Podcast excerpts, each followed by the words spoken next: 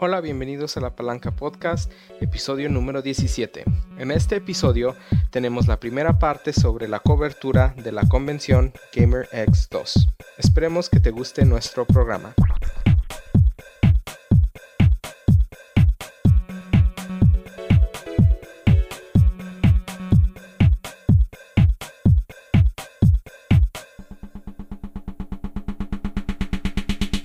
Hola, bienvenidos a La Palanca, mi nombre es Mario y conmigo está... Ricardo, su fiel co-host. ¿Cómo se diría en español? Co-host. Anfitrión. Su fiel co-anfitrión, así es. Sí. Muy bien, muchachito, muy bien. ¿Cómo has estado? Pues, bueno, nos vimos hace básicamente tres días, GaymerX dos, ¿cuál es, pues, así cuál es. es el título de, nuestro, de este episodio, el episodio número diecisiete? Y pues... Eh, Desde, desde hace, o sea, estoy feliz de estar en mi casa, básicamente. Voy a, voy a, o sea, como que contando la historia de manera corta, les recomiendo a todos que nunca vacilen con una, con una persona de la cual dependen. Eso es todo, porque te va a causar mucho estrés si las cosas salen mal. Eso es lo único que puedo decir sobre mi viaje. Y, y cómo he estado, pues he estado muy feliz de volver a casa, eso es todo. Clarifi- o sea, clarificación. No, no, no. Clarificación, esa persona no era yo. Ah, claro, nada obvio, más obvio. Para decir. O sea, básicamente voy a decir, en, como tengo aquí puesto, en, en pocas palabras, tuve, muy, tuve un drama por ser prostituta, eso es todo. No, no, no, no, no, no, no le pongas tan feo, nada más que, que, que te gusta ver a ver qué tipo de chicos hay en el área, es todo. Claro, bueno, o sea, no, claro, no fui prostituta, eh, no fui prostituta. Físicamente, solo, solo virtualmente. Así es. Pero, así es, entonces, eh, es, la, es la primera vez que, que Ricardo y yo nos conocimos en este GaymerX. Estuvo bien, o sea, fuimos roomies y todo, se quedó ahí, este, en, en es que yo y mi, y mi pareja, este, rentamos un, un, un cuarto, o sea, se oye, ahí se oye medio feo, rentamos un cuarto, o sea, teníamos un espacio en el hotel de la convención, mm. Y en, en, entonces ya hace, ya hace meses, porque llevamos como meses planeándolo, ya tienes que planear por adelantado. Este, no sé, me había comentado Ricardo, pues que quería ir y que si, que si podía quedarse con nosotros. Le dije que claro, que se podía quedar ahí. Y estuvo bien, o sea, el hotel a mí se me hizo muy bien. Sí, la verdad que, eh, o sea, yo el año pasado me quedé, alquilé un lugar en, por medio de Airbnb, que es una página donde tú alquilas básicamente cuartos de casas de una persona o algo así. Y, y, o sea, yo el año pasado alquilé un lugar que era muy bonito y estaba muy barato, pero el problema fue que estaba a una hora de la convención. Y, y la verdad que, por muy bonito y barato que estaba, en verdad era, era una joda estar yendo y volviendo, yendo y volviendo. Y, y peor aún si es que estoy de compras, porque tengo que estar cargando todas esas cosas. Entonces, la verdad que, o sea, yo... La verdad que haber estado en el hotel de la misma convención fue así, perfecto, porque... Si en un momento te sentías cansado, tú solo subías por el ascensor y ya está. En cambio, y te ibas a dormir o a tomar una siesta o lo que sea. En cambio, imagínate, estar cansado y tener que viajar una hora en bus, estar cambiando. Y sí, todo. O sea... Eh, y eso es lo que a mí también siempre me ha gustado de... Si vas a alguna convención, siempre... Si no tienes el hotel en donde está la convención, entonces de perdido un hotel que esté muy cerca. O sea, en el alrededor, cuando mucho, unas cuantas cuadras que puedas caminar. Este, porque sí, sí, al, eh, depende de cómo, o sea, hay de convenciones a convenciones y habláramos de eso después. Pero, por ejemplo, si tú vas a una convención grande, hay gente que va por los paneles, hay gente que va a vi- jugar videojuegos, hay gente que quiere lo que le llaman swag, o sea, todo lo que te regalan. Entonces, cualquiera de esas tres cosas que vayas a hacer... Siempre estás parado, siempre estás cargando, o sea, a cierto punto te cansas y quieres ir y regresarte a tu hotel para descansar un poco, dormir un poco, etcétera, etcétera. Así es. Eh, y, y bueno, o sea, en sí, o sea, yo la pasé súper bien. ¿Y tú cómo, tú, tú cómo has estado desde, desde que nos vimos? O sea, yo bien, o sea, regresé y era así como de que, ah, ya no estoy en San Francisco, ya estoy así como que en mi... Sí, o sea, estaba bien porque... De cierta manera, o sea, las convenciones te cansan, pero al mismo tiempo, o sea, eh, el clima estaba, estaba excelente en San Francisco y pues, este, todos los, este, pues todos los chicos guapos, ¿no? Así como de que, hey, Este, digo, o sea, nada claro. más para verlo, sino nada más para verlo. Claro, o sea, tú estás, es, tú estás en una relación, no estás ciego. Exacto. Este, pero no, o sea, ya cuando regresé, o sea, es así como de que, ay, tengo que empacar, desempacar todo, y luego tengo que echar toda la, a, para lavar, toda la, toda la ropa, y luego, y luego me quedé sin internet.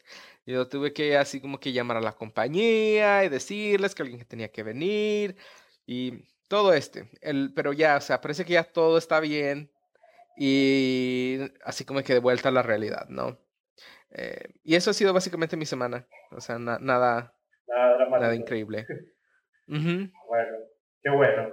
Este, les recuerdo, les recuerdo a todos eh, ustedes, amigos, que si les gusta nuestro podcast, no, esto no es el único lugar donde nos pueden escuchar o leer, o sea, bueno, o sea, solo escuchar, pero también nos pueden leer en otros lados, como en nuestro Twitter, at, o sea, arroba Palanca Podcast.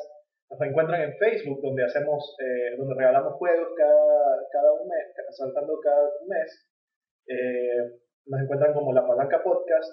Si ustedes quieren escuchar este, si por casualidad lo escuchan en algún otro lado y quieren escucharlo desde su computadora, pueden escuchar nuestro podcast en nuestro blog, que es lapalancapodcast punto blogspot punto com.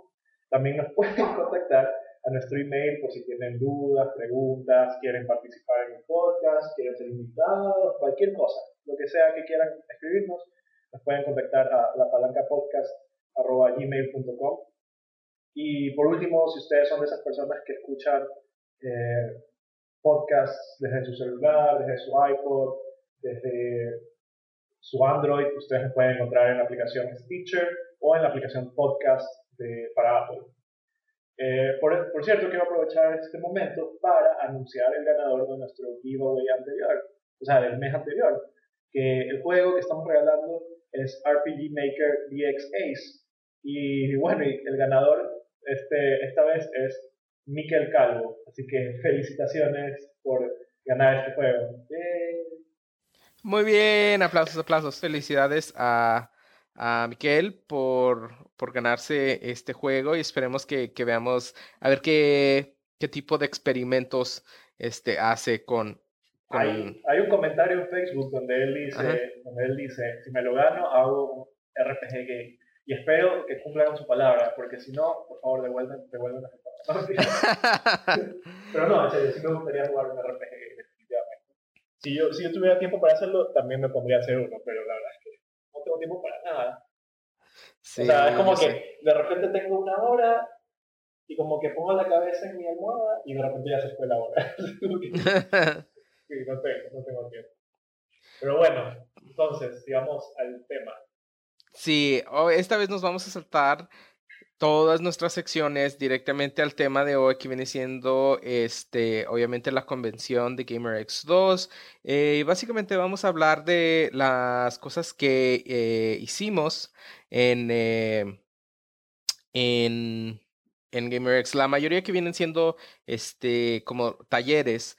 Este, y solo discutí de lo que nos, no, lo que nos gustó, lo que no nos gustó, este, y, y ya veremos, este, si, si hay más, este, si, ah, ya veremos si hay más, eh, cupo, supongo, dependiendo de, de qué tanto nos tardemos, tal vez hagamos una parte número dos de, de GaymerX, pero, pero, pero bueno, este, vámonos a empezar con lo que viene siendo el viernes, eh, el viernes de GaymerX eh, que vimos, bueno, al menos nosotros este, atendimos, viene siendo... Eh, la ceremonia de apertura con los jefes de honor que vienen siendo David Gaider, eh, Colleen Macklin y Mattie Brice. Claro, para aclarar, eh, para aclarar David Gaider es el, el escritor de la saga de Dragon Age, de BioWare. Colleen Macklin es... Eh, no me acuerdo en este momento. Eh, Colleen Macklin viene siendo... Eh, ella trabaja... Eh, con el Pet Lab, viene siendo eh, es un lugar en el que básicamente eh, se enseña y también eh, hacen un poquito de experimentos en, en cuanto a lo que viene siendo gameplay, game design, sistemas, sistemas de juego, etcétera, etcétera. Entonces, y luego obviamente Mattie Brice, de la que ya habíamos hablado brevemente, que viene siendo eh, la creadora de Mainichi y que también eh, trabaja eh, eh, básicamente haciendo discursos o hablando sobre la diversidad eh, en la industria. O sea, básicamente es una eh, desarrolladora de juegos y este, una o sea, desarrolladora de juegos trans y al mismo tiempo, este, ¿cuál sería la palabra de una persona que participa mucho en la comunidad? Eh, supongo que de cierta manera yo la vería como una activista. Claro, activista, activista y desarrolladora de juegos trans. Así es. Bueno, no, no, no simplemente trans, pero, o sea, en su primer juego ella quería reflejar la experiencia de, de cómo se siente ser este, una mujer trans eh, en una ciudad, ¿no? Mm. En una época contemporánea. Entonces, de ahí viene Mainichi, pero también ha hecho varios otros tipos de juegos. No necesariamente que tengan que ver con la comunidad trans, pero obviamente como ella es miembro de esta comunidad, le preocupa mucho el desempeño y, y, y, y como, pues sí, o sea, de la representación de la diversidad eh, de comunidades eh, en los videojuegos. Claro, pero... la, verdad, la verdad es que... Eh, no, he tenido, no he tenido todavía la oportunidad de probar Mainichi, pero sí, después de escucharla hablar, porque el año pasado nunca la, nunca la pude escuchar hablar, como que sí me dan ganas de probar sus juegos. Sí, este, y de hecho, este, estos jefes de honor todos dieron un breve discurso y se me hace que el de ella, o sea, todos estuvieron excelentes, pero se me hace que el de ella estuvo excelente, creo que fue el mejor. Y... O sea, excelente más uno. O sea, sí. Porque todos son excelentes, pero el de ella estuvo excelente. Ah, digo, sí, sí di, quise decir, todos los discursos estuvieron muy bien, pero el de ella estuvo excelente, sí. No sé qué estaba pensando, pero bueno, este, sí, ¿no? Y diciendo sobre que la, la importancia de la representación de comunidades en... en la industria de los videojuegos y porque es importante, ¿no? Eh, entonces se me hizo muy, muy, muy bien y creo que también este, estuvo excelente que, que hubieran, eh, creo que, no sé, o sea, ¿cómo explicarlo? Al principio de la convención utilizaron así como que leyeron un, re, un reglamento básicamente que viene eh, en cada eh, folleto de GaymerX, eh, y es solamente nada más de tratar a otras personas con respeto y, y realizar de que estamos en un foro público. Eh, y sí, o sea, pues tú sabes, o sea, cuando tú estás entre amigos a veces hablas como de que, ay, sí, tú ya toma, ay, perra, whatever, ¿no? Este, pero, o sea, también al realizar que tal vez es cuando ese tipo de conductas tal vez estarán bien eh, con tus amigos, pero en un foro público tal vez puedan ofender a alguien. Entonces se me hizo muy, muy bien que hubieran dicho eso, nada más para fomentar el respeto, ¿no? Entre todos y, y mantener que, que el, el ambiente estuviera placentero para todos. Pero bueno, eso fue este, la ceremonia eh, de apertura para GaymerX dos. Este, también hubo un pequeño, un, un poco de discurso de Matt Conn, este, de Tony también, eh, y fuera de eso, eh, después fuimos a el, el taller de Gearbox. Oh, vale, vale mencionar antes de que avances que Ajá. hubo hace, hace, o sea, el año, no, fue este año, al principio de este año hubo como que un Ajá. anuncio de que GaymerX ya no iba a ser un evento anual y que probablemente este, es posible que este haya sido el último. Uh-huh. Lo cual, o sea, las razones que habían dado era porque no había dinero, no había ganancias, no era, no era algo sustentable. Entonces, eh, este man de Matt Conn anunció al final del, del discurso de la ceremonia de apertura de que probablemente GaymerX sí vaya a volver, sí vaya a ser algo anual, probablemente, uso la palabra probablemente, algo anual, pero cambie de nombre. Es decir, eh, no sé, no dijo, no dijo nombre, no dijo qué nombre utilizaría, pero básicamente lo que trató de decir es que para que la convención, supongo, se vea más amigable hacia personas que no son solo hombres gays, sino que también para el resto del, del, del, o sea, del, del espectro de, del arcoíris. Del arcoíris. Sí, que, uh-huh. o sea, trans, mujeres, lesbianas, eh, pansexuales, que no tengo idea qué es eso, y intersexuales, que tampoco te voy a decir qué es eso, bisexuales y heterosexuales aliados. Entonces, la verdad, no sé si tu, no sé si tu suspiro fue de este mal, porque no sabes, pero la verdad es que no sé, no sé qué significa esas cosas. Eh, he tratado de, o sea, creo que una vez busqué, pero ya me olvidé, pero sinceramente Ay, estaría mintiendo si digo que sé qué es eso. O sea, yo sí sé qué significa, pero, o sea, recomiendo, si no sabes lo que significa, ve y búscalo. Claro. Porque... Porque, eh, no sé, o sea, yo tampoco soy así como de que, uy, yo sé todo, pero, eh, no sé, o sea, se me hace, creo que es un poquito importante y eh, saber eh, qué tipo de personas están dentro de nuestra comunidad queer y cuáles son los problemas que este, estas personas se enfrentan. Eh, y no voy a decir que soy así como te digo, que sé todo, pero una cosa de que sí me di cuenta, y esto fue, de hecho, el... el año pasado, el, el, el GaymerX del año pasado, es que en realidad no sabía mucho. Entonces, durante de lo que viene del GaymerX uno a GaymerX dos, he estado como que leyendo un poquito más en los diferentes aspectos de la comunidad queer y básicamente de todos los colores del arco iris, ¿no? Entonces, claro, este, sí. Claro, eh, o sea, la verdad sí, sí, sí debería investigar un poco más. El problema, el problema es que no, no he tenido la oportunidad y eventualmente me olvido, porque en mi país no son... no son temas muy relevantes, ya que las comunidades son muy pequeñas, por lo que todavía, o sea, la gente es muy closet. El país en general es pequeño, entonces la, la población es pequeña, los mie- el miedo mantiene a la gente en el closet, entonces este tipo de, eh, de, de, de problemas no surgen, no son visibles, entonces eh, por lo que me olvido. Uh-huh. Entonces, pero y, sí... Y, uh... Y creo que simplemente en este año ha habido más visibilidad en cuanto a las diferentes comunidades que están presentes en toda la comunidad queer, porque, o sea, no podemos negar que, seamos honestos, muchas de las veces cuando se habla de la comunidad queer no, no estás hablando de todo, simplemente estás hablando de la mayoría, que usualmente viene siendo hombres gay y ocasionalmente mujeres lesbianas, pero obviamente tenemos que empezar a cambiar eso. Claro. Pero...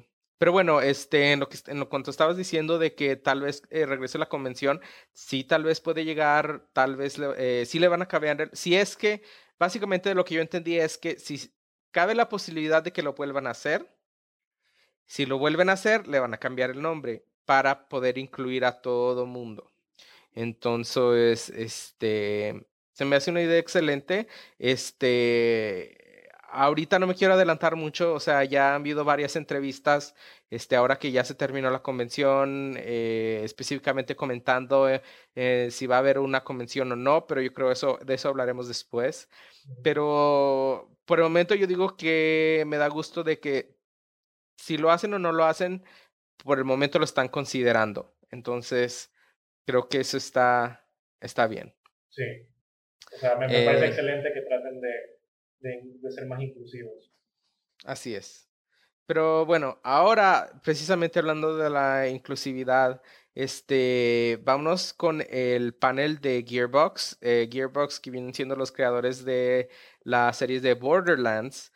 Este, y se me hizo muy interesante su panel porque eh, no nada más vino así alguien como que una persona de Gearbox, sino que vinieron varios empleados de la compañía, incluyendo el presidente de la compañía, eh, y varias personas que trabajaban a diferentes niveles de la compañía, como viene siendo este, el escritor, o como viene siendo este, personas que, que diseñan a personajes, etcétera, etcétera.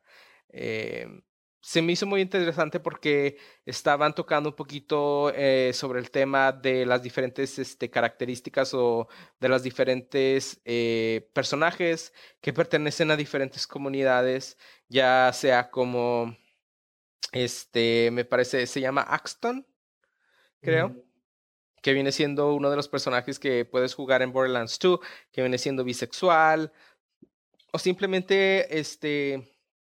hablando sobre la cultura dentro de Gearbox en, en, en la cual están un poquito más abiertos a tener personajes diferentes. Así es. O sea, yo... ¿Aló? Sí. Eh, este, no, que, que sí, o sea, me pareció interesante que mencionaran cómo, cómo intentan ser inclusivos en diferentes partes, no solo en las comunidades queer y todo eso, sino también en otras como ellos tomaban bastante como ejemplo al personaje Ellie, que es, una, es un personaje en Borderlands dos que es bien, bien obeso. Es una mujer bien, bien obesa. Y que a ella, en vez de hacer, usarla como un chiste para el juego, la utilizan más bien, o sea, es una persona normal, la tratan como una persona normal. Ella eh, tiene situaciones donde otros personajes tratan de burlarse de ella, pero, pero ella, o sea, sale básicamente triunfante y todo eso. Entonces, o sea, eso me agradó, me agradó ver eso, que, que están tratando de dejar esos estereotipos de personas distintas como un chiste y en vez hacer a la persona que es odiosa o que es, eh, que, que es como, no sé, sería ignorante, hacer a ellos un chiste, al revés, ¿entiendes? Entonces, así es. Uh-huh. Sí, se me hizo muy interesante eso, este, y eh, est- estuvimos, este, eh, tuito, eh, haciendo tweets cuando pudimos durante la convención. Entonces, si nos checan en Twitter, verán que hicimos un, unos cuantos tweets, y uno de esos tweets estaban diciendo que uno de los personajes del nuevo eh, episodio, no episodio, pero del, eh, del, del nuevo juego de, de Borderlands, que viene siendo The Pre-Sequel, Eh, uno de los personajes principales, ella es lesbiana. Entonces, este, se me hizo muy interesante que, o sea, que, que, es, que en realidad estén eh, no nada más este, diciendo, ah, pues es, eh, personaje X es gay o queer, etcétera, pero que en realidad este, muchos de estos personajes son o, o tienen una gran parte dentro de la historia y dentro del universo que viene siendo Borderlands. Así es. A mí, a mí personalmente, sorry, a mí personalmente me, me, o sea, fuera del tema y de lo que, de lo que hablaban y anunciar su siguiente juego, que no me acuerdo cuál es el nombre, uh-huh. eh, a mí me emocionó ver, a mí me emocionó ver eh, al escritor de Borderlands dos, que se llama Anthony Birch. Porque, uh-huh. no porque, o sea, yo no soy muy fan de Borderlands, la verdad es que, o sea, me parece divertido, pero yo siento que a ese juego tienes que correr demasiado, y eso me da un poco de odio, pero eh, me emocionó verlo a él, porque yo lo conozco a él, o sea, no lo conozco, yo lo he visto a él desde uh-huh. antes que yo me enterara que él trabajara para Gearbox, o desde antes que él de verdad trabajara para Gearbox, porque él tenía una serie de... de o sea, como que un, una serie en, en internet, en YouTube creo que era, o era una página personal, eh, que se llamaba Hey Ash, What Are You Playing? Y es como una comedia que él hace con su hermana. Y es más, uh-huh. su hermana es su personalidad, o sea, su personaje dentro de esta serie es muy parecido a lo que es Tiny Tina en Borderlands dos. Entonces es como que es obviamente una inspiración directa. Es más, la hermana hace la voz de ese personaje. Entonces, uh-huh. no sé, como que yo, yo, los, yo, había, yo me acuerdo de días, o sea, no de días, yo me acuerdo que cuando los descubrí yo pasé toda la noche viendo todos sus videos, porque en verdad son muy graciosos, a mí me, me, me encantaron, entonces me emocionó verlo a él, y porque chuta, o sea, alguien que es una persona normal, hasta, por lo menos hasta donde se lo ve, una persona común y corriente, que simplemente es bien gracioso, termina en un trabajo como escritor de, de una franquicia muy famosa. Entonces, no sé, como que, aparte de, de mi fanboy que tengo adentro, eh, en cuanto a su show en internet, también como que, no sé, como que siento que puedo ver mi futuro en él, tal vez, posiblemente. Uh-huh. Entonces, no sé, porque eso me gustó. Sí, este, no sé, se me hizo muy interesante, definitivamente muy interesante el panel, eh, muy variado, eh, diferentes tipos de personas que están en la compañía, incluyendo el presidente, este, no sé, se me hizo que estuvo bien organizado.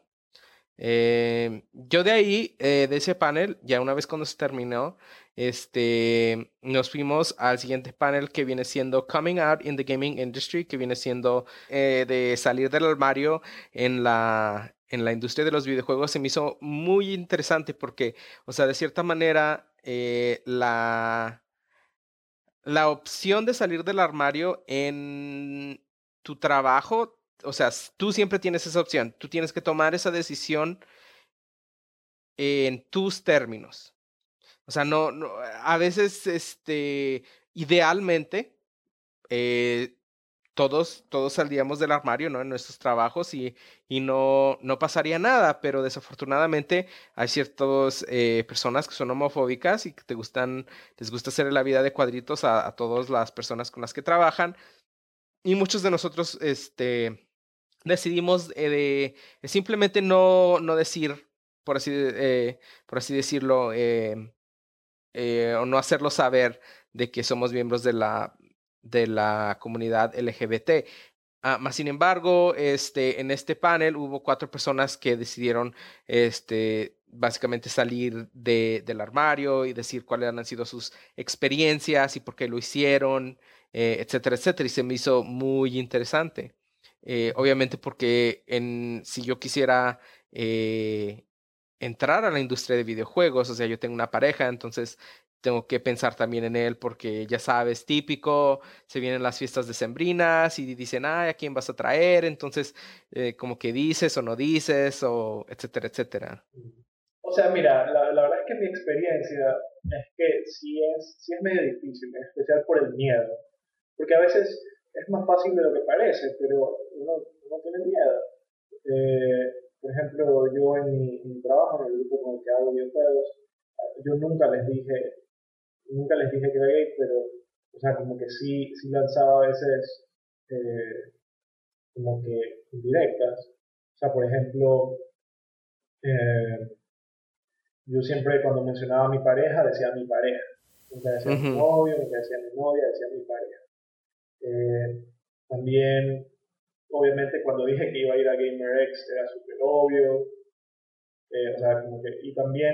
Y bueno, me acuerdo que cuando estaba en Austria, cuando nos habíamos unido para preparar el Kickstarter el año pasado, eh, yo hice backing, mientras estando allá, le hice backing a GaymerX y le hice backing a Gaming in Color, que es el documental. Y, y Julian, me acuerdo, Julian, que es mi jefe, me acuerdo que me preguntó, ah, ¿cómo así, cómo así le hiciste back a eso?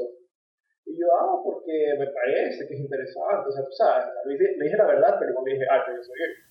Uh-huh. Eh, Pero, pero no sé, o sea, más bien después de que terminó el viaje, él me preguntó, oye, ¿tú eres gay? Y yo, y yo pues, sí. Y él me dice, ah, pero, o sea, me podías haber dicho. Y yo, ah, es que, bueno, o sea, no sé, tenía miedo. Ustedes no sé qué tipo de pensamiento tendrán. O sea, los conozco, pero no sé. O sea, he tenido experiencias donde yo he conocido personas y, y de repente se comportan totalmente distintos cuando se lo he dicho. Entonces, no sé. Y me dicen, no, no, o sea, no, no te tienes que preocupar. Entonces, en verdad, como que sí... tuve suerte, pero no sé, yo tenía miedo, ¿entiendes? Me acuerdo tanto esta parte que estábamos yo y, solo yo y mi jefe, estábamos tomando creo que el tren en, en Viena, y él de repente me dice, oye, pero tú eres, tú eres atractivo, y yo, ah, gracias, y él me dice, ah, pero usualmente personas como tú, eh, como que son así como mujeriegos, o sea, como que, como que andan mucho con chicas, y yo de verdad nunca te he visto con una chica, y yo, ah, no, así como que me hice loco, pero, pero me puse nervioso, entonces como que, o sea, yo sí iba, yo sí sabía hacia dónde trataba de ir, pero, no sé, como que me hice loco, pero bueno, o sea, como digo, como decían en el panel, que, o sea, no subestimes, no subestimes a la gente heterosexual todo el tiempo, a veces son más abiertos de lo que piensas, pero también es, es, es importante que tú te sientas seguro, que tú sepas que estás en un lugar seguro y que estás protegido, todo eso. Sí, o sea, yo creo que de cierta manera cuando, cuando vives en una ciudad como San Francisco, en una ciudad grande, en una metrópolis, por así decirlo, de cierta manera cuando eres, cuando estás ya sea eh, en la preparatoria o en el colegio, como que hay cierta presión como por, por las personas, eh, por los, los, las personas que están fuera del armario, como presionar a los que no están fuera del armario. Es así como de que, oh, si quieres salir conmigo, tienes que estar fuera del armario, cosas así. Pero yo creo que muchas veces tienen que, que no sé, darse cuenta que el salir del closet, salir del armario, es, es un proceso que, que pasa toda la vida, porque toda la vida conocemos a gente nueva, ¿no? Entonces, y es, es en realidad tu decisión como miembro de la comunidad queer si quieres salir o no, si te sientes seguro o no, este, porque en realidad si no quieres salir, pues no, no, no, no tienes que salir del armario porque eso no, no tiene que, eh, descreditarte como persona o como, o como no sé, como eh, tal vez para algún trabajo o algo por el estilo, ¿no? Entonces se me hizo muy interesante porque presentaron varios lados eh, de decir, este, si estás en una compañía que es de muy mente abierta y sales del armario, entonces ya puedes traer a tu pareja, no sé, tal vez a, a, a eventos eh, de, por parte de la corporación o estudio, o si no simplemente no te sientes a gusto, no necesariamente tienes que salir del armario, ¿no? Se, se me hizo una discusión muy inteligente. Claro, no, no, era, no era la típica discusión que decía, oye, no tienes por qué tener miedo, tienes que salir, o decir, no entiendo lo que está diciendo, no te sientes preocupado, toma lo que sientes. Así es, exactamente. Este, el tercer panel en el que fuimos en el viernes, que viene siendo el primer día de GaymerX, fue a Canbop Cosplay, y este vino, viene siendo, este, entramos por accidente. Eh, porque estamos tratando de ir a otro panel, pero ya estaba completamente lleno. Entonces nos fuimos a otro y nos metimos así como que a un auditorio, como por accidente, pensando que era otro taller. Y, y terminamos aquí, pero se me hizo la discusión muy interesante. Y entonces para, lo, para quien nos esté escuchando y no saben lo que es, viene siendo cosplay. O sea, cosplay viene siendo aquellas personas que disfrutan este, vestirse o disfrazarse Eh, como personajes de videojuegos o anime, etcétera, etcétera, usualmente para convenciones, pero no necesariamente, y es como por diversión, es un hobby. Entonces, eh, y el título del, del taller es Accountable Cosplay, porque obviamente eh, hay ciertos eh, personajes dentro de tanto de la industria de los videojuegos como cualquier tipo de entretenimiento que no necesariamente tienen los intereses Eh, de ciertas eh, poblaciones en, en mente. Es decir, puede haber eh, personajes racistas o puede haber eh, ciertos elementos de ciertos personajes que sean problemáticos y que, que tenemos que saber que cuando tú vas a, a entrar al mundo de cosplay que, eh, y estás este, disfrazado de cierto personaje, de cierta manera pasas a ser una extensión De, de ese show o de ese personaje, y tienes que estar al, al, al tanto de lo que ese personaje significa. ¿Sabes qué? Eso me recordó, o sea, me acuerdo de una parte que dice, que ella decía, eh, yo creo que más el, el, el panel terminó siendo más sobre, sobre la, sobre, sobre, ¿cuál, cuál sería la palabra? Sobre la ética de, un de ser un personaje en vez de ser de tratar de abaratar costos, porque es accountable. Accountable cosplay significaba como que cómo hacer cosplay de manera eh, o sea, como que no estoy seguro, o sea, según yo era de cómo hacer cosplay de una manera barata y buena y, bueno, pero el punto es que hubo el, el punto es que hubo una parte que ella dice, que ella dijo como que eh, que o sea, ya, si tú eres blanco y el personaje que estás tratando de interpretar es de piel negra, eh, tú no tienes por qué, o sea, es como que, no me acuerdo si la palabra que utilizó exactamente era no tienes por qué hacerlo, pero uh-huh. no necesariamente tienes que pintarte la piel de color negro, porque aparte de que hay como que un pasado detrás de eso en cuanto al blackface, que es cuando las personas eh, en el pasado se pintaban de negro con los labios rojos grandes, de una manera burlona para representar a la gente negra, este, eh, decía que tú, o sea, puedes representar a un personaje con, pero como extensión de ti, como tú mismo dijiste. O sea, por ejemplo, si ella se disfraza, si tú eres alguien eh, obeso o gordo, y te disfrazas de un personaje, tú no tienes por qué ser, digamos, yo qué sé, te disfrazas de Chun-Li, tú no tienes por qué ser Chun-Li gorda, tú eres Chun-Li. ¿Ya? Así ¿Ya? es. Ya, y ella dijo, ¿cuándo tú has visto un cosplayer que es negro y hace de cosplay un personaje que es blanco y te pinta la piel de blanco? O sea, la verdad Jamás. es que yo no, yo no estoy metido mucho en eso, así que no sé, pero supongo que la respuesta es, no lo hacen. Eh, pero eso, o sea, como que no estoy seguro, o sea, hasta qué extensión eso está bien, porque, o sea, es como que yo entiendo el pasado del tema racial en eso. ¿Ya? Uh-huh. Pero, o sea, yo, hay, hay cosas que yo me cuestiono. Por ejemplo, Tal vez la persona que lo está haciendo no es racista y lo único que quiere hacer es parecerse lo más posible al personaje porque lo encanta. Es más, yo diría que es una forma de decir, oye, yo soy blanco y aunque, eh, aunque bajo ciertas visiones tú eres la raza superior, este, yo quiero ser un personaje que es negro, ¿entiendes? O sea, es como un tributo en vez de una burla. Entonces, ¿qué? O sea, no estoy seguro ya, o sea, eso son solo preguntas, yo no sé la respuesta. No, sí. no me, ya, ya mismo vas a Ricardo racista. No, o sea, no, no, no, no. No, y te entiendo, pero, o sea, eh, a lo que se refería precisamente el título de, de, del taller es Accountable. Y Accountable lo que viene siendo es, por ejemplo, cuando tú estás hablando de responsabilidad, es de que tú te vas a ser responsable Ay. por, por las consecuencias de tus acciones. Ay. Entonces, muchas de las personas dicen, ok, pues si tienes una persona de tez blanca que se va a pintar la piel negra nada más para poder parecerse a cierto personaje, tú tienes que poner eso en una balanza.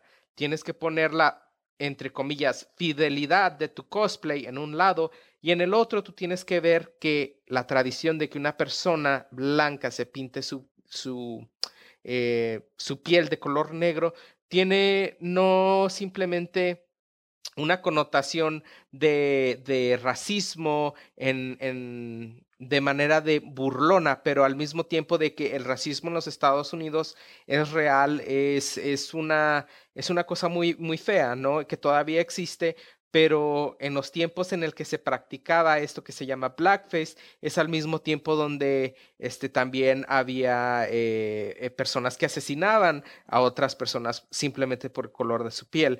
Entonces, aunque una persona tienes que poner una balanza, en realidad quieres hacer este cosplay, entre comillas, auténtico contra la posibilidad de atraer atención hacia ti mismo y reflejar eh, esa práctica que aunque ya no se hace, pero prácticamente la estás trayendo o les, la estás volviendo a hacer. ¿Me, me entiendo? No sé si me estoy expresando correctamente, pero, o sea... Eh, claro. sí, es sí, como sí. decir, sí, o sea, es como decir, este, ay, pues, este, no sé, eh, si tú quieres, este, digamos, tal vez hay un juego, no sé, mmm, que, que haya alguna parodia de, no sé, de algún dios o de alguna religión, entonces tú tienes que ver que tal vez el hacer un cosplay de eso no sería la mejor idea. En especialmente cuando hay un mundo o un océano entero de todas las posibilidades que podrías hacer en vez de ese cosplay en específico, ¿no? Claro. Eh, eh, eso, eso, ¿sabes qué? No sé si se te vino, o sea, a mí se me cruzó ese panel en la mente cuando hicieron el, el, el, este, el, ay, el, ¿cuál es la palabra? El, el, el, el, el, el ah, el, sí, sí, sí. Ya, hubo... Hubo ahí en el show de cosplay, hubo un personaje que no era negro, pero era como una araña.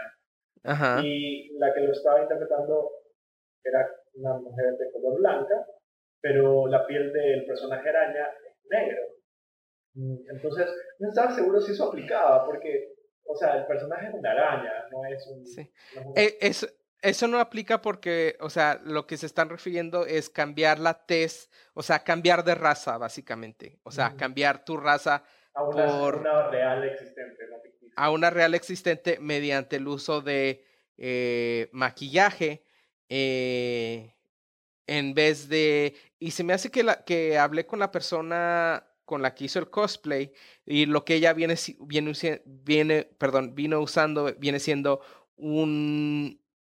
Un no maquillaje, pero pintura de tinta negra, o sea, negro, negro, oscuro, este, completamente negro, mm. para parecerse como una araña. Entonces, eso es, eso es diferente a, a usurpar eh, a tu raza, porque básicamente la historia de blackface en, en los Estados Unidos, brevemente, no soy un experto en, en historia, pero este... Cuando querían hacer eh, obras de teatro o cosas así, las personas de color las despreciaban tanto que ni siquiera podían hacer papeles menores para burlarse de ellos. Tenía que ser una persona blanca y cambiarle la tez y cambiarle este, su color de piel este, para poder hacer este, estos roles que, que, que eran un estereotipo, pero aún así, este, de todos modos, nunca se los darían a una persona de color porque pensaban que estaban por muy debajo de ellos. Entonces,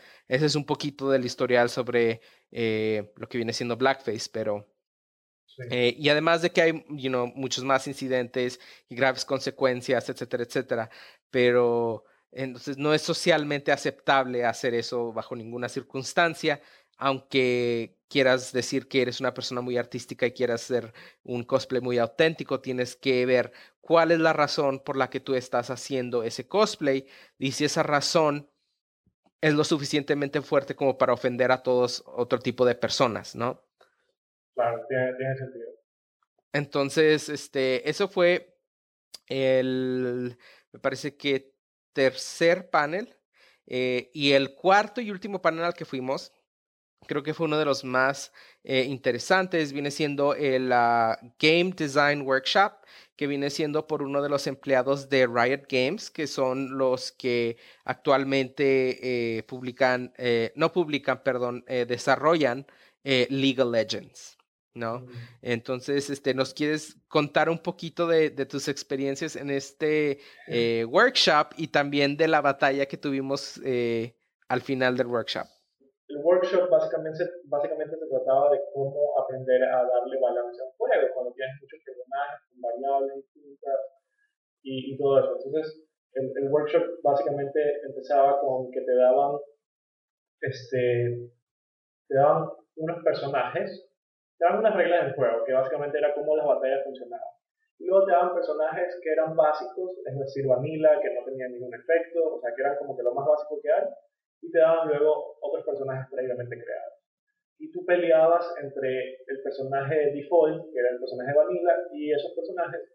Y tú ibas encontrando si el personaje que estaba previamente creado era, estaba overpowered, es decir, era muy fuerte, o era muy débil, o no era divertido, y por qué. Entonces, tú ibas como que cambiando eh, las, las habilidades de los personajes que ya estaban creados, eh, cómo jugaban, todo eso, y los ibas testeando. O sea, tenías que seguir, o sea, hacer cambios, probablemente pelear una vez más, dos veces más, y ver si esos cambios funcionaban.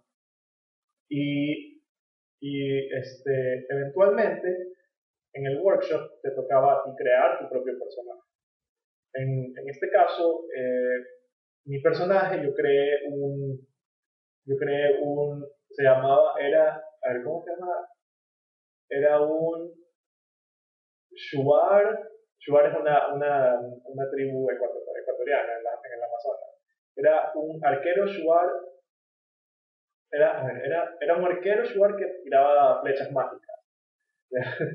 y, y una de sus, y sus habilidades, y su habilidad, o sea, default, era de que, Este, si, si, el, si mi dado, porque tú atacabas lanzando un dado, si mi dado caía en uno, que era lo más bajo, eh, y mi oponente sacaba este, un número mayor, o sea, y mi oponente ganaba, es decir, si sacaba un número, sacaba un número mayor a uno, entonces los dos recibíamos daño, en vez de solo yo recibir daño. Eh, y otra de sus habilidades era que si yo utilizaba un punto de habilidad, o un counter, como le decían en el juego, Este, yo podía lanzar un segundo dado que se sumaba a mi dado anterior. Es decir, que si por ejemplo en, un, en, una, en una situación como esta, digamos que yo saco un, un, yo saco un, un dos, ¿ya?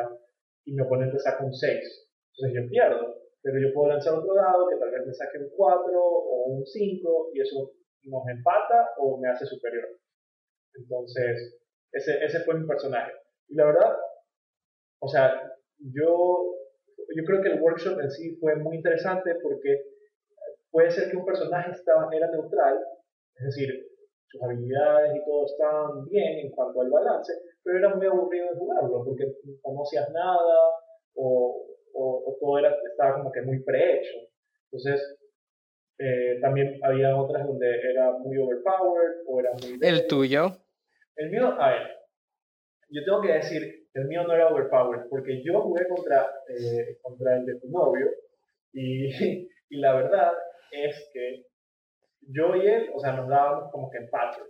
Y el de él no era overpowered, porque el de él eh, se basaba mucho en la suerte, ya que él tenía, me acuerdo que su habilidad era tener que adivinar el dado, el número que te ibas a sacar. Y eso es bien de suerte, o sea, es, es uno de seis eh, en oportunidades. Que eso es como que, yo qué sé, menos de diez, no, como un quince por ciento, no estoy seguro, era como un quince por ciento de probabilidad de adivinar. Y en cambio, yo creo que el tuyo era más bien eh, underpowered, o sea, el tuyo era muy débil, muy débil. Mira, mira, mira. ¿Qué era lo que hacía el tuyo? A ver, mira. Bájale, baja, mira. Déjame decirte una cosa. O sea, deberían haber dado reglas que, de, que, que debería de dictar como que el máximo número de puntos que podías eh, acumular. O sea, el máximo punto de daño. Mm. Porque lo que pasa es que mucha gente decían, ay, pues es que voy a, voy a hacer, este, voy a, a tirar tres dados y los sumo todos y ese es mi ataque. O sea, eso no está nada balanceado. O sea, eso no, te, eso, eso, el hecho de que ganes cinco juegos seguidos con tu, con tu personaje no te hace un buen game designer o un buen jugador. Simplemente te, te, te está diciendo que hiciste un personaje muy O P, o sea, overpowered. Sí, no, no, no. Sí, el mío, el, lo que pasa es que yo pensé que el máximo número de daño que tú podías hacer era seis, porque el máximo número eh, que hay en el dado es obvio seis. Entonces yo digo, seis es el límite, ¿no? Entonces seis viene siendo lo más que puedes hacer y uno o cero viene siendo lo menor. Entonces, bajo esas reglas yo basé mi... mi personaje para que estuviera más o menos balanceado. Uh-huh. En Guild Wars dos hay una, una clase que se llama Mesmer. Uh-huh. Y los Mesmers son eh, magos y se encantan como que hacen diferentes como proyecciones astrales que son ilusiones. Entonces tú atacas a la ilusión y obviamente no ese, ese es el mago. Entonces no te haces nada de daño. Entonces lo que... empezabas con cuatro puntos de... de... salud, no de salud, de health points. Uh-huh. Y luego los tres de habilidad. Entonces la habilidad era que yo mandaba el dado y si el dado me gustaba, entonces digamos que era un cinco, entonces no utilizaba mi habilidad. Pero si era un uno, podía utilizar un punto de habilidad para de nuevo utilizar eh, o tirar el dado. Entonces esa segunda vez había cincuenta por ciento probabilidad de que el dado fuera un seis y cincuenta por ciento probabilidad de que el dado fuera un uno. Entonces había, era de mucho riesgo porque de esa manera sabría que o una de dos, o vas a ganar o vas a perder, básicamente. Uh-huh. Pero lo que no conté es que mucha gente quería utilizar un segundo dado, entonces no importa cuántas veces utilizara la segunda habilidad, jamás el daño iba a ser más de seis, porque eso era lo que yo me había basado. Entonces, pero, o lo sea, que... También, pero, o sea, también, por ejemplo, o sea, si te das cuenta, o sea, mi personaje, el, eh, ok, su, su, su, una de sus habilidades era si yo sacaba una, es decir, no, no era algo que me hacía superior, pero era como un counter, ¿ya? O sea, era como un, una forma de defensa. Y mi habilidad de poder lanzar un segundo dado solo era con tres counters, es decir, solo podía hacerlo tres veces. Y tú sabes que para perder a veces habían otros personajes con siete vidas, con seis vidas, con cinco vidas, yo qué sé. Entonces, y también está el hecho de la decisión, ¿no? O sea, decido usarlo ahorita o no.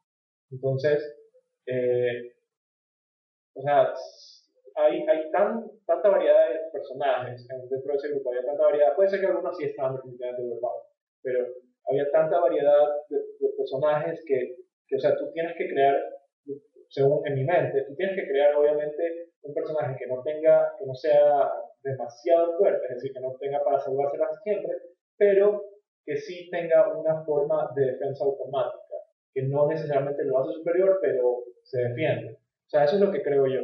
Eh, el mío no tenía una debilidad, definitivamente. Creo que su, su, su sí, no, el mío no tenía una debilidad, pero no, no era como que, yo creo que no era así mega fuerte, yo creo que simplemente era muy defensivo, más bien. El mío, el mío se, se concentraba en la defensa, más que en el ataque, creo yo. So, se me hizo a mí un workshop muy interesante, y de hecho el, el, este taller de Riot Games. De hecho era de dos horas y no se me hizo así como de que súper largo. De hecho se me hizo corto. Sí. Eh, entonces eso obviamente está diciendo sobre la calidad de, del panel, ¿no? Del sí. taller. Sí, ah. lo, lo, o sea, pero en conclusión lo que a mí ese workshop me enseñó, o sea, es que la verdad es que yo no siento que, wow, si me enseñó algo, pero lo que ellos, o sea, sí me enseñó algo, pero no en cuanto a, en sí a la actividad que estábamos, o sea, no a lo que específicamente estábamos haciendo, sino me enseñó que si tú quieres un balance en, un, en tu juego, lo que definitivamente tienes que hacer es testear, tienes que testear, y tienes que buscar las, o sea, tienes que, o sea, es eso, ¿no? O sea, es testear, buscar un balance entre, o sea, como que tener una conversación con una persona, no puedes hacerlo a veces tú solo, ver cuáles son las fallas de ese persona, de ese personaje, si no es divertido, o lo que sea, y luego hacer los cambios que tú creas que son y testear. O sea, eso es todo, básicamente, porque eso es lo que se trataba, ¿no? Se trataba de, de, de conversar con, con tu compañero, ¿no? Ver qué es lo que estaba mal en el personaje, ¿verdad? Así es, absolutamente. Sí, entonces... básicamente, básicamente lo que trataba de hacer el workshop es mejorar, es testear y el trabajo en equipo. Así eh, es. Sí, eh, y yo, yo sí lo, dis- lo disfruté bastante. Este, de hecho, se me hizo muy interesante eh, las mecánicas y cómo diseñar, etcétera, etcétera. Eh, pero bueno, ese fue, creo, el último taller que atendí el viernes. Y ya después de eso, así como de que me parece fui a, a cenar y, y todo eso, y luego después ya a dormir. Eh, claro. Porque, o sea, se me hace que ese día, no sé si ese día es cuando había un concierto o algo por el estilo. Sí.